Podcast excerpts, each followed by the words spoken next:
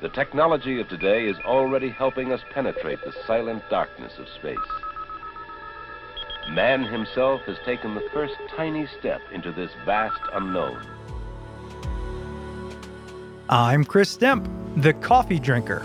I'm Donnie Stemp, the tea drinker. It's the week of October 24th, 2022. The atmospheric carbon number is 416.1 parts per million. Welcome to the Week on Earth.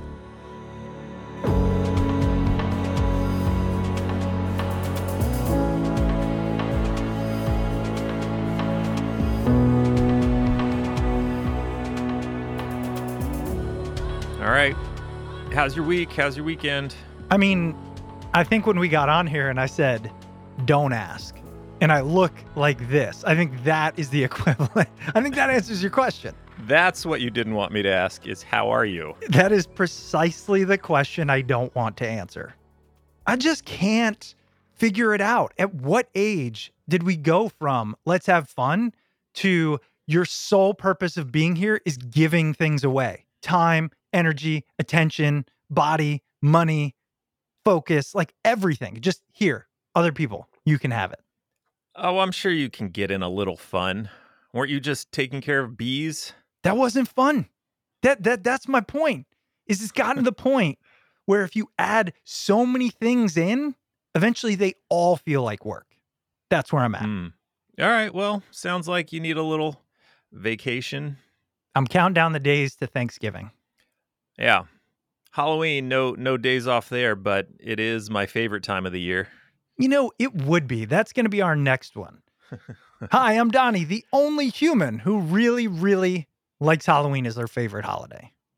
A lot of people do. And they're all weird. this is true. my weekend's pretty good. Thanks for asking. I didn't ask. This is my point. Didn't ask. Don't want to know about how calm and relaxing your life is. Just don't. I wouldn't say cal- I'm. I'm actually a little hungover.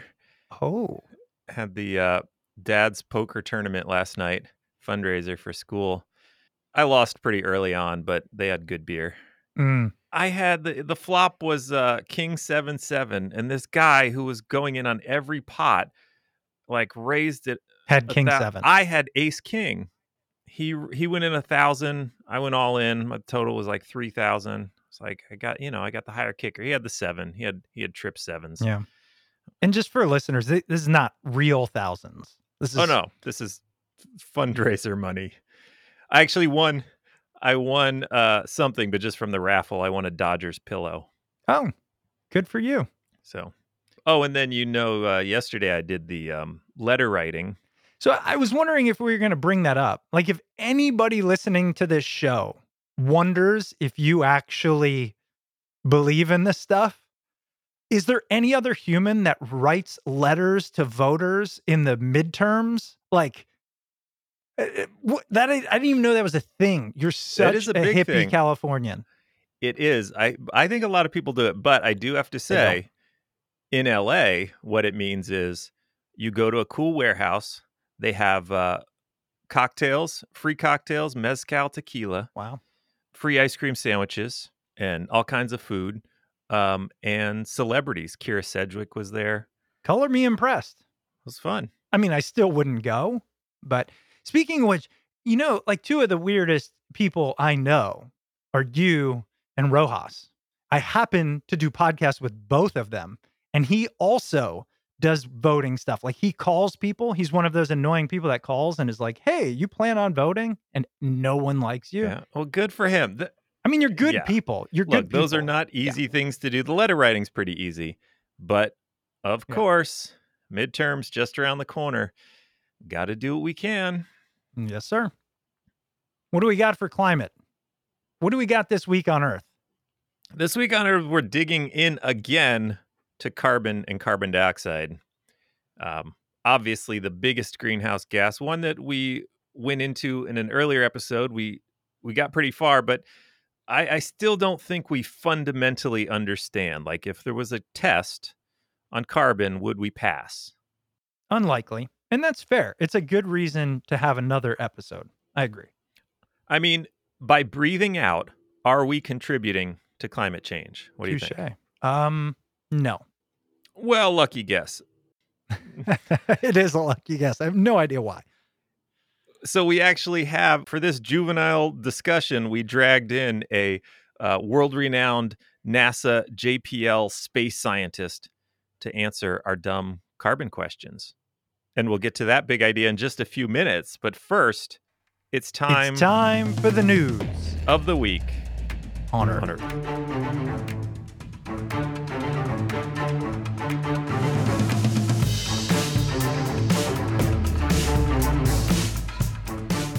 Another week, another food thrown at a famous work of art. Sunday, members of a German environmental group threw mashed potatoes over a Monet painting in Europe at the Museum Barberini. From The Guardian, the protesters were quoted as saying, People are starving, people are freezing, people are dying. We are in a climate catastrophe, and all you are afraid of is tomato soup or mashed potatoes on a painting. Now, this comes nine days after protesters caused a global stir when they threw tomato soup on Van Gogh's sunflowers. And I know it's a global stir because even you That's true. read this story and brought it up. Yeah, and it's amazing what social media can do. Like that's the only reason I knew of that. The only reason I would know of any of this. Yeah, it caused a huge splash, pardon the pun. And it's still in the news nine days later. So I wanted to ask you your opinion when you first heard that story. It, it caused a lot of division. What do you think? I mean, look, these people are going to go to jail or something. So going after what you believe in, who am I to judge, right? It's just not my cup of soup, if you will. Well, I think initially it was this is not the way we should be um, getting attention for the climate. But then I think it quickly turned into, you know what, this was actually a pretty good way to get a lot of attention and a lot of people talking. And of course, there was glass over the paintings. So they weren't fully damaged. And Right. yeah, I Right. immediately thought it's like a window into the way people think. They think like, "Oh my gosh, this, you know, renowned priceless work of art." On one hand, on the other hand, the planet. Hmm. You know? In other news, CBS reports that Seattle had the world's worst air pollution this week as wildfires burn across Washington. IQ Air ranked the air quality worse than other major polluting cities like Beijing and Delhi. Most of the smoke in Seattle is from the Bolt Creek fire, which has burned 15,000 acres since September 10th and is 43% contained. Yeah, these are terrible and of course when you've been through these, I have some PTSD just thinking of them.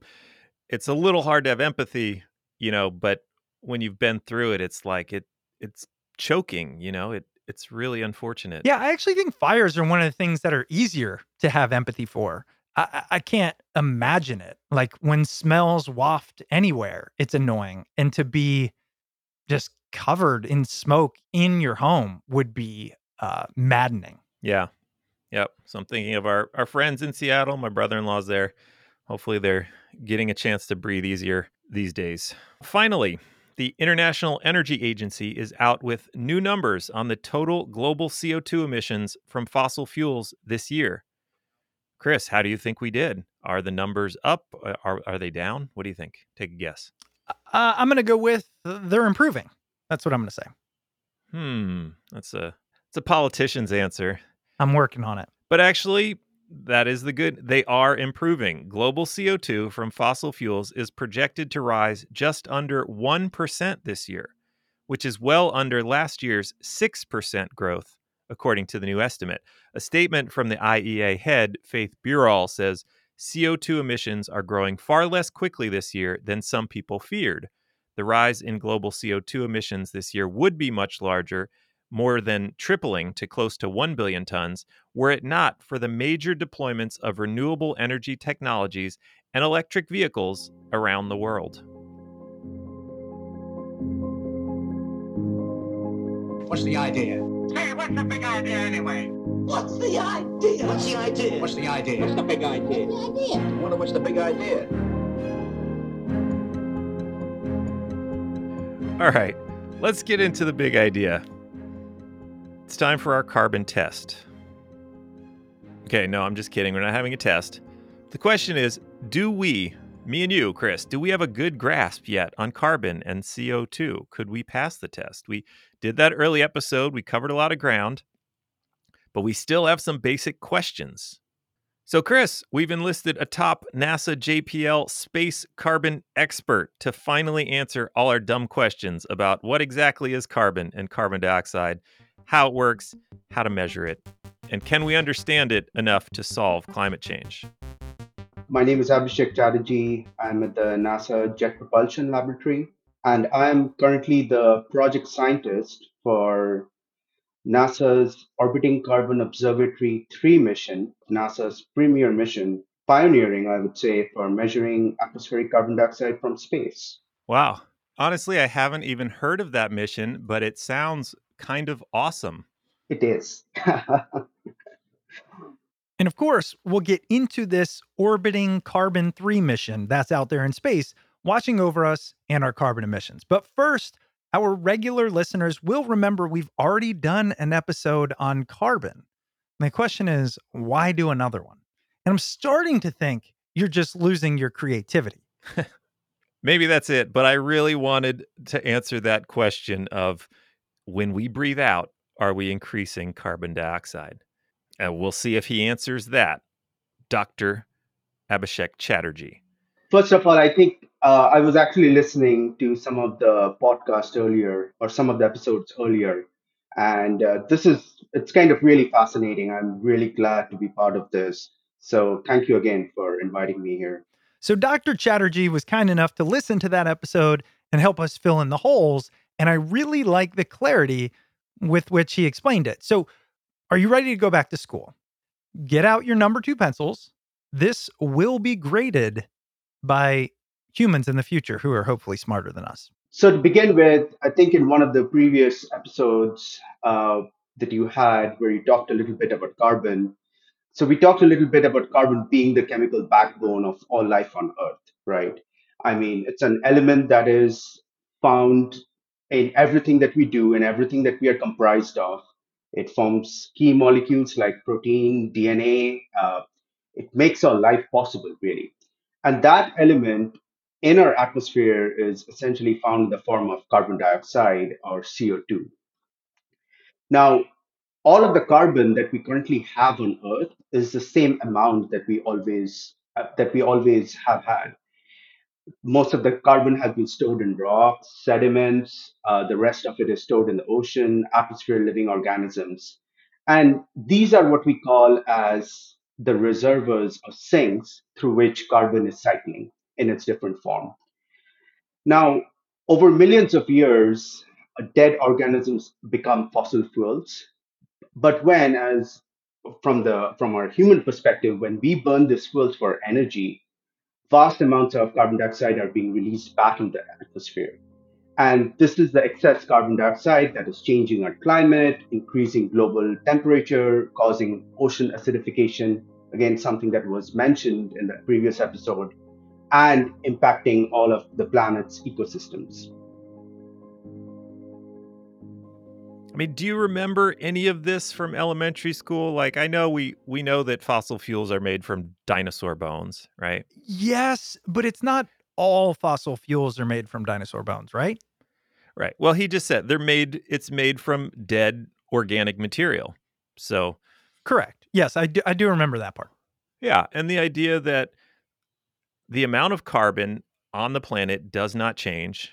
It's either stored deep underground or in these bones or dead organic material, or we burn it all at once and it rushes into the atmosphere. Mm. So now, of course, we need to understand, measure, and remove this excess CO2 if we want a livable planet.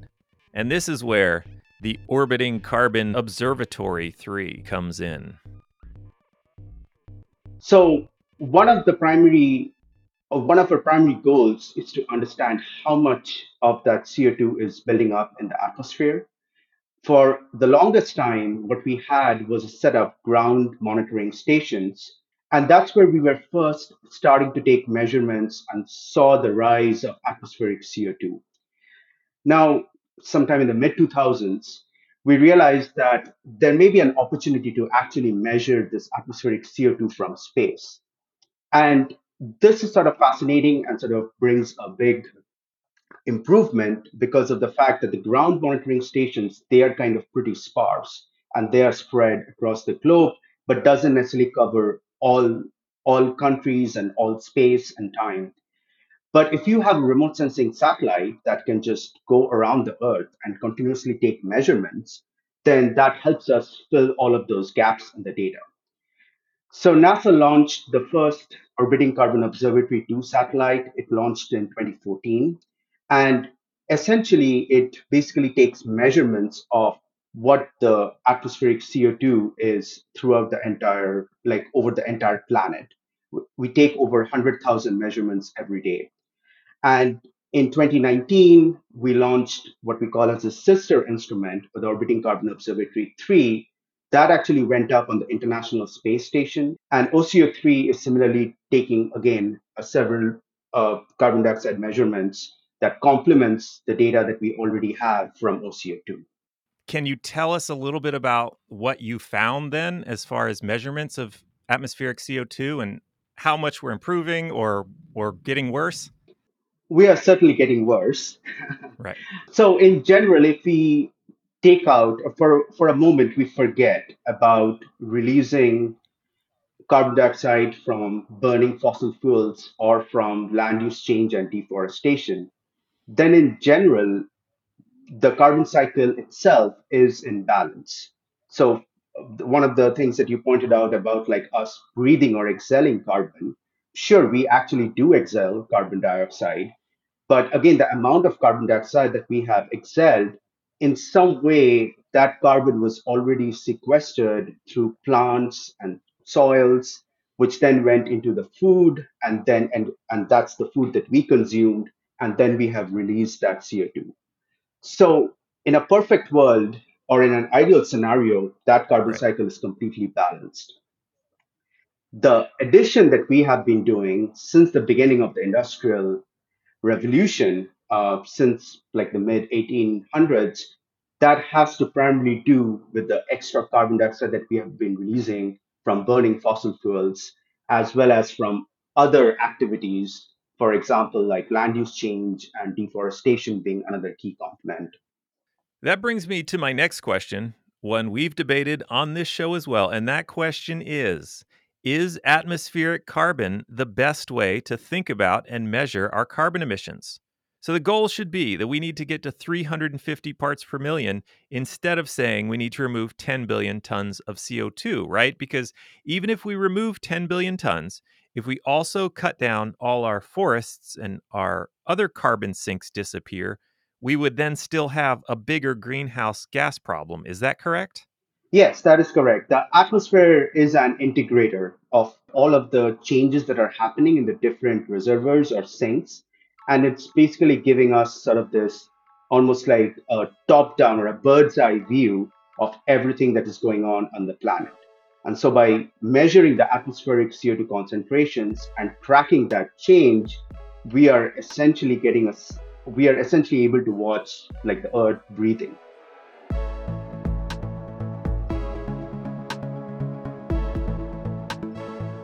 Okay.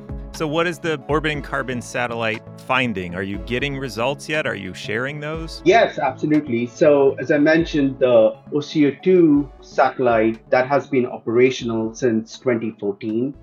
And since that time, the data that we have collected, as I said, we take over 100,000 measurements every day. Now, not all of those measurements are useful because a lot of the time we have cloud cover, and so we are not able to see from space through the clouds. So occasionally we will we do have data gaps, but regardless, the tons and tons of measurements that we have, we are one we are certainly able to see the rise in atmospheric CO2. Uh, I mean, since OCO2 launched, we have seen almost like over a 10 ppm rise that has happened in the global atmospheric CO2 concentrations. But then we are also able to track other changes that are happening in the natural carbon cycle as well as the human component of the carbon cycle. So let me just give two examples here. For example, when we have events such as hurricanes or floods, or when you have a big drought event, that has an impact on the trees and the soils and the ecosystem. There are emissions that happen during that period. We are able to observe that, as well as forest fires. I mean, that certainly additional fires or increasing wildfires that have been going around the globe. When those fires happen, there are increasing CO2 emissions, and we are able to again observe that from our the satellite missions that we have.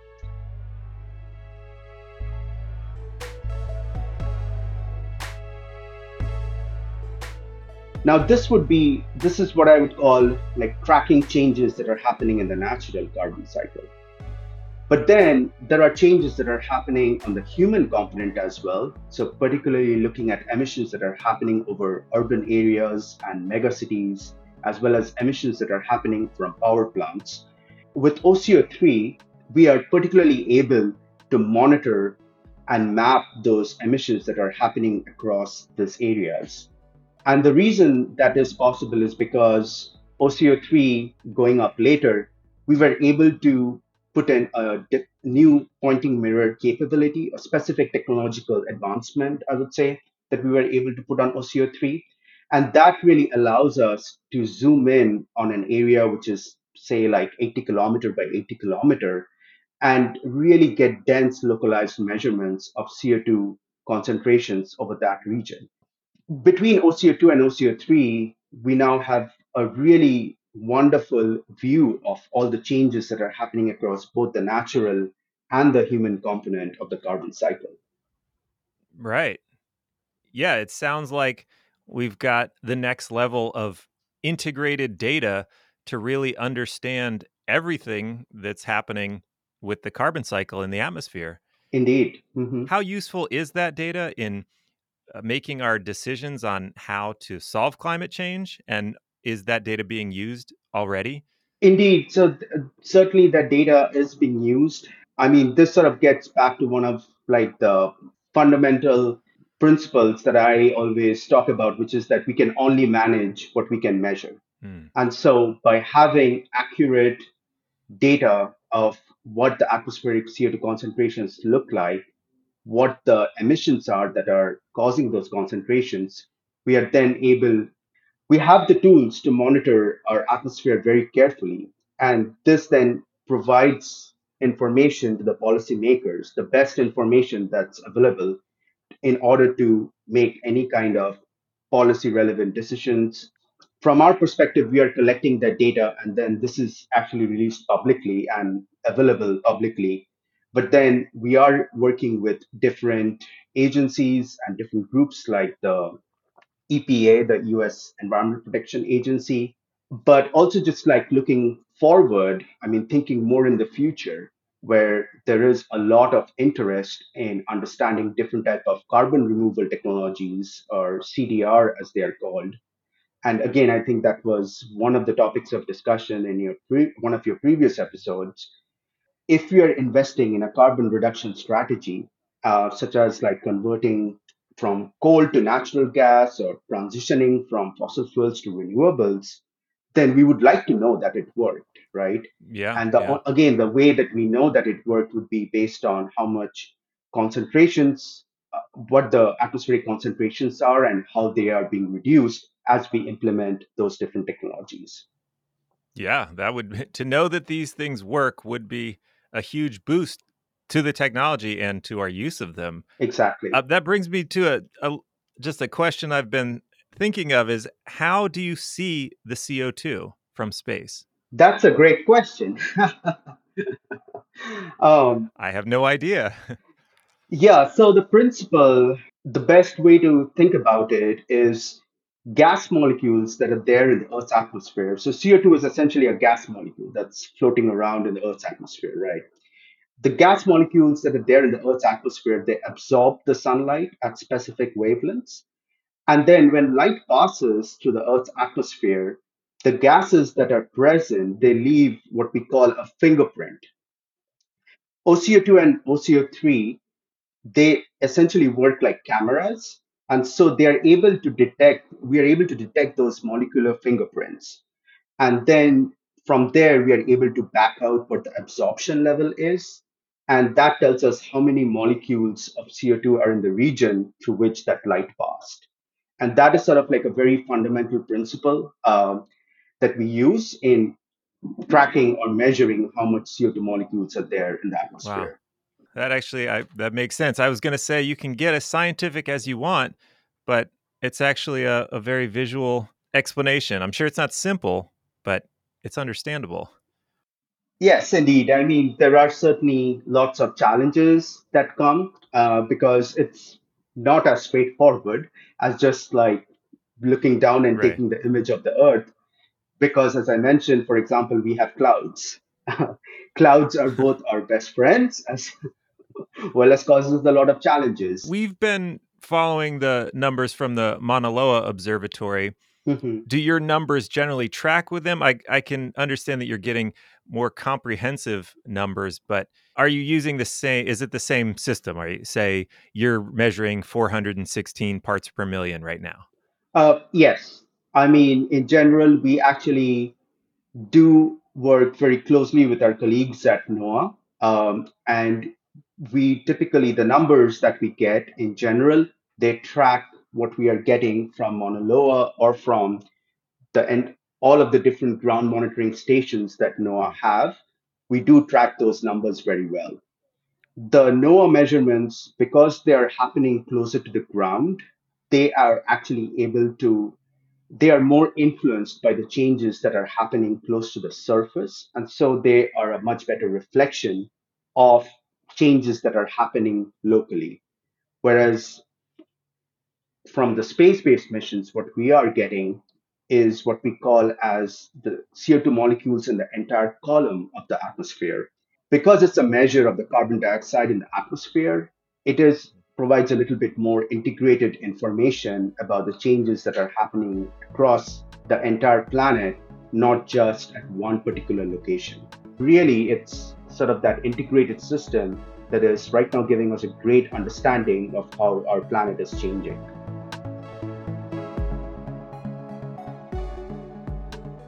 So it just seems to me that having all of this really reliable local data is the game changer in measuring carbon emissions, right? Companies are buying uh, carbon offsets, but we don't know if they're working. Companies and countries are saying this is what they're going to do, but we have no way to verify. Well, now we have a s- spies in space that can tell us if they're living up to their promises. I think it's amazing simply because most people's argument around climate change revolves around the idea of we just don't know, or it's not a precise science, or can we measure it, or do we have a measuring stick? And Mm. this kind of puts that to rest if you want to use your brain at all. Does all of this new, very detailed data does it give you optimism in terms of the climate battle? Yes, indeed. Um, just being able to track these changes, understand the causes, and sort of how the atmosphere is changing. One of the things that we certainly have realized that the atmosphere, Earth's atmosphere, is resilient to many of the changes that humans have imposed hmm. on it. And this resilience of the Earth's atmosphere that has been proved through our planet's climate history even with all of the changes that are happening, the fact that we are able to now monitor them with such accuracy and precision, I'm certainly hopeful and optimistic that these data and this information can then be turned into valuable action and valuable uh, policy or any kind of decision making. Now, one of the questions that we always have is that how much emissions do we need to reduce uh, in order to reach net zero, for example, by 2050 or by some other year. And it is with the help of this data that we have been obtaining, that we have been collecting, starting all the way back to like the Mauna Loa data starting from 1960s and all of the data we have now. This is what helps us get at the specific numbers. For example, I would say that we need we know that we need to cut around 1.4 billion tons each year if we are to reach net zero by 2050. Or uh, one other way of thinking about that would be if we want to limit warming to 1.5 degrees C, then we need to remove, say, 10 billion tons each year from the atmosphere. Yeah. And that's very useful to translate the numbers because that's another frustration we've had here is from some quarters we hear about how to get from, you know, the 1.5 number or 2.5 and but they don't necessarily track. We we remember when 350 was the optimal carbon number. The numbers are were they're in different systems. How do we tie all that together? Yeah, in terms of the units, I, I, I do agree. You, when we talk about carbon or carbon dioxide or greenhouse gases, we have a plethora of units. Right. Um, so atmospheric CO2, we typically talk about parts per million. Like we have been talking about ppm, 415, 416 ppm, which sort of like makes sense in terms of how we think by volume the Earth's atmosphere uh, is. Hmm. Then on the other hand, when we talk about CO2 emissions, we typically tend to talk in terms of gigaton carbon. And so one gigaton carbon is around 1 billion tons of CO2. And one of the things that I like when I was starting my research career and my graduate career, I remember initially really struggling trying to understand what is one ton of CO2? How do we Hmm. understand it? Um, and the way I always think about one ton of CO2 is if you can imagine a cube that's 27 feet tall, 27 feet wide, and 27 long. Um, and so 27 feet is roughly like, let's say, maybe the length of like a telephone pole, uh, maybe almost like an electric pole. Hmm. So that cube, uh, 27 feet in all dimensions, that is basically would be able to hold a metric ton or a ton of CO2. And when when we are talking about 1 billion tons of CO2, we are basically talking about 1 billion of these cubes. Now, That if, we must remove each year. well, we have to remove, if we are to re- reach that 1.5 degree C by 2050, then I believe the latest estimates are that we have to remove around 10 billion tons per year. So 10 billion of those cubes. um, Okay. and right now, annually, we are generating around more than 35 billion tons of CO2. So basically, we have 35 billion of those cubes that are getting stacked up every year. So yes, it's a it's incredibly a big challenge, but something which again, just knowing where we were and where we have come, all the advancements and technological advancements that we have made, and how well we are able to now track and monitor atmospheric CO2, I'm sure that we'll be able to overcome in future years. Well, that's excellent. Thank you so much for that description. Of course, these are things that the average person should know something about. Luckily, there are scientists like yourself who understand the details.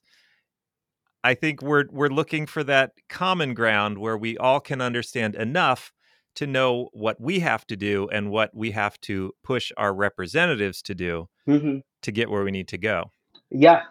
And I mean, there are now a whole suite of tools that are becoming available, which I think is sort of really helps translate some of these more scientific terms and units into things that we can understand. Uh, and so, a couple of them that I would like to mention, uh, hopefully, if we have time for the benefit of the Yeah, please. listener would be uh, the US Environmental Protection Agency. They have a couple of these calculators that I absolutely love.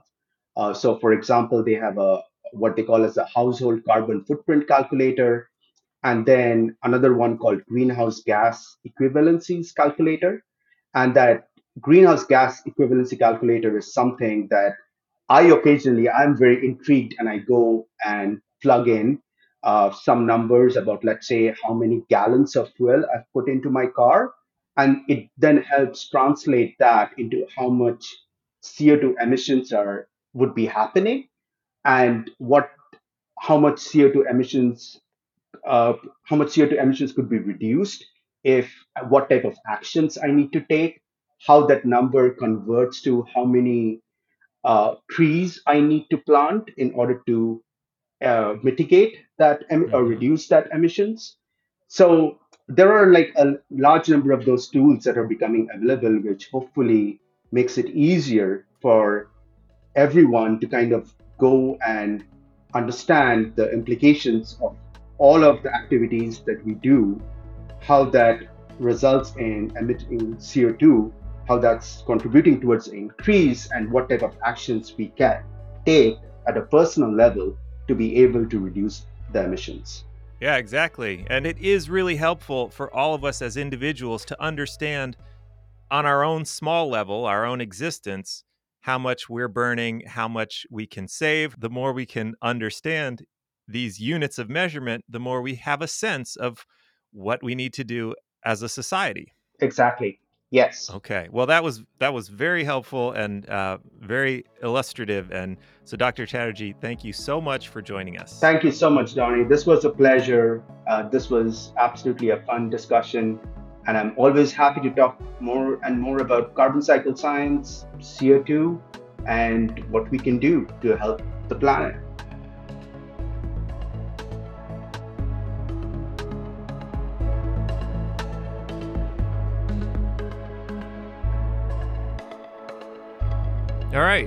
So, Chris, one big takeaway for me is that every year we need to remove 10 billion house size cubes of carbon out of the atmosphere. On one hand, that seems like an overwhelming number. On the other hand, at least we can visualize the actual scale of the problem. Yeah, I think there's two ways to look at it, right? One is the scale and how terrifying that is, but the other is you can't solve a problem you can't see. So now we can finally see it. We can put numbers on it. We can determine the progress we're making. And again, I really think that's what people are looking for. You know, if I do the work, if we all do the work, will we notice it? What is the goal. If you go back to our discussion with Mark McKinnon earlier and you talk about storytelling, do we have a bad guy and can we see it? And we kind of do. It's carbon right now and we know how to beat it. Good. And we could now maybe pass that carbon test, that pop quiz that's coming up in our midterms. So, with that, we conclude this episode. Listen, if you like what you hear, please follow or subscribe wherever you listen to podcasts, tell a friend, and shoot us an email at weekonearth at gmail.com. The Week on Earth is produced by Elise Louie with music by Amy Eileen Wood. Very special thanks to our guest this week, Dr. Abhishek Chatterjee from JPL NASA. I kept calling him a space scientist. I don't think that's his actual title. I just think it's cool. What do you want to be when you grow up? A space scientist. That'll do it. We'll see you next week, right here on Earth.